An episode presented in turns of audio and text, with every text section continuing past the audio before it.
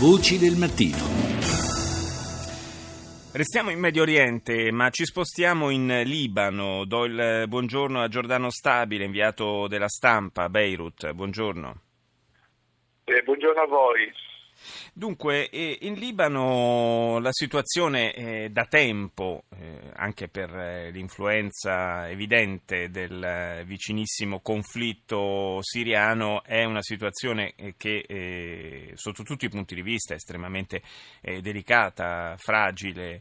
È chiaro il contraccolpo dal punto di vista anche sociale dell'afflusso di centinaia di migliaia di profughi dalla Siria non può che essere stato pesante da assorbire, ma c'è una fragilità anche politica che è emersa negli ultimi giorni anche con le dimissioni di un ministro. In ballo ci sono come sempre i fragili equilibri legati alla preponderanza politica di Hezbollah. Sì, il Libano è un riassunto del Medio Oriente. Anche qui ovviamente c'è la grande competizione tra il fronte sunnita guidato dall'Arabia Saudita e dalla Turchia e quello sciita guidato dall'Iran, che un po' si contendono tutto il Medio Oriente. E in Libano, come diceva appunto, il partito sciita Hezbollah è fortissimo, è uno Stato nello Stato, ha un suo esercito di fatto, però dalla fine della guerra civile nel 90 si era creato questo equilibrio molto rigido, molto sclerotico di divisione dei poteri tra le varie comunità, e anche molto bizantino come istituzioni, sì. Però diciamo perlomeno aveva congelato il conflitto settario. Adesso sembra che questo congelamento del conflitto settario, a causa della guerra in Siria, a causa dell'accelerazione della competizione tra Arabia Saudita e Iran, sta scaricando anche sul Libano, che è molto fragile.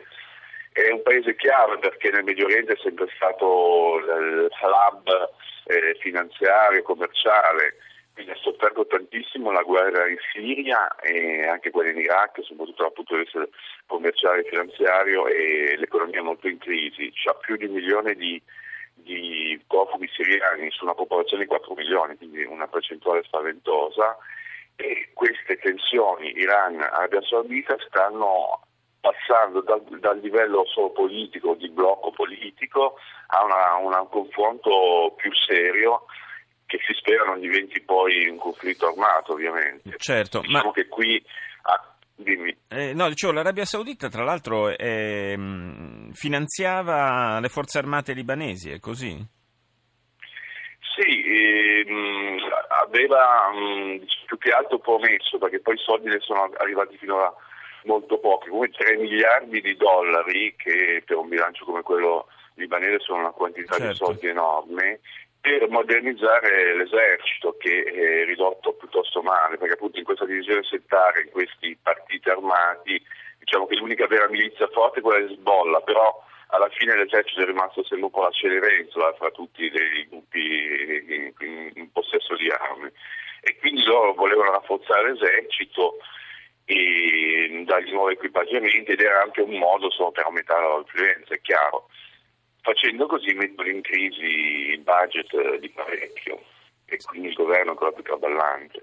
Certo, in effetti lo abbiamo visto in passato anche quando ci fu il conflitto con Israele, che di fatto le vere forze armate libanesi si erano rivelate essere quelle di Hezbollah più che l'esercito, quindi in qualche modo l'Arabia Saudita forse puntava a creare una sorta di contrappeso, no?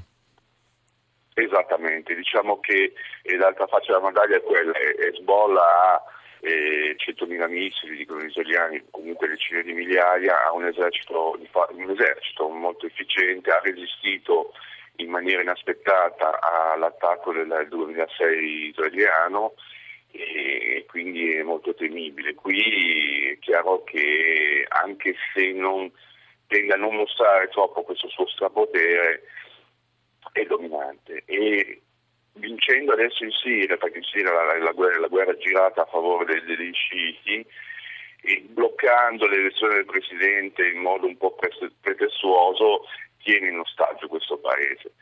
E la reazione dall'altra parte comincia a essere sempre più nervosa perché dopo la Siria, l'Iraq e adesso anche Yemen per i servizi non va molto bene, perdere completamente il Libano è intollerabile. Chiaro. Grazie a Giordano Stabile, inviato della Stampa a Beirut, per essere stato nostro ospite.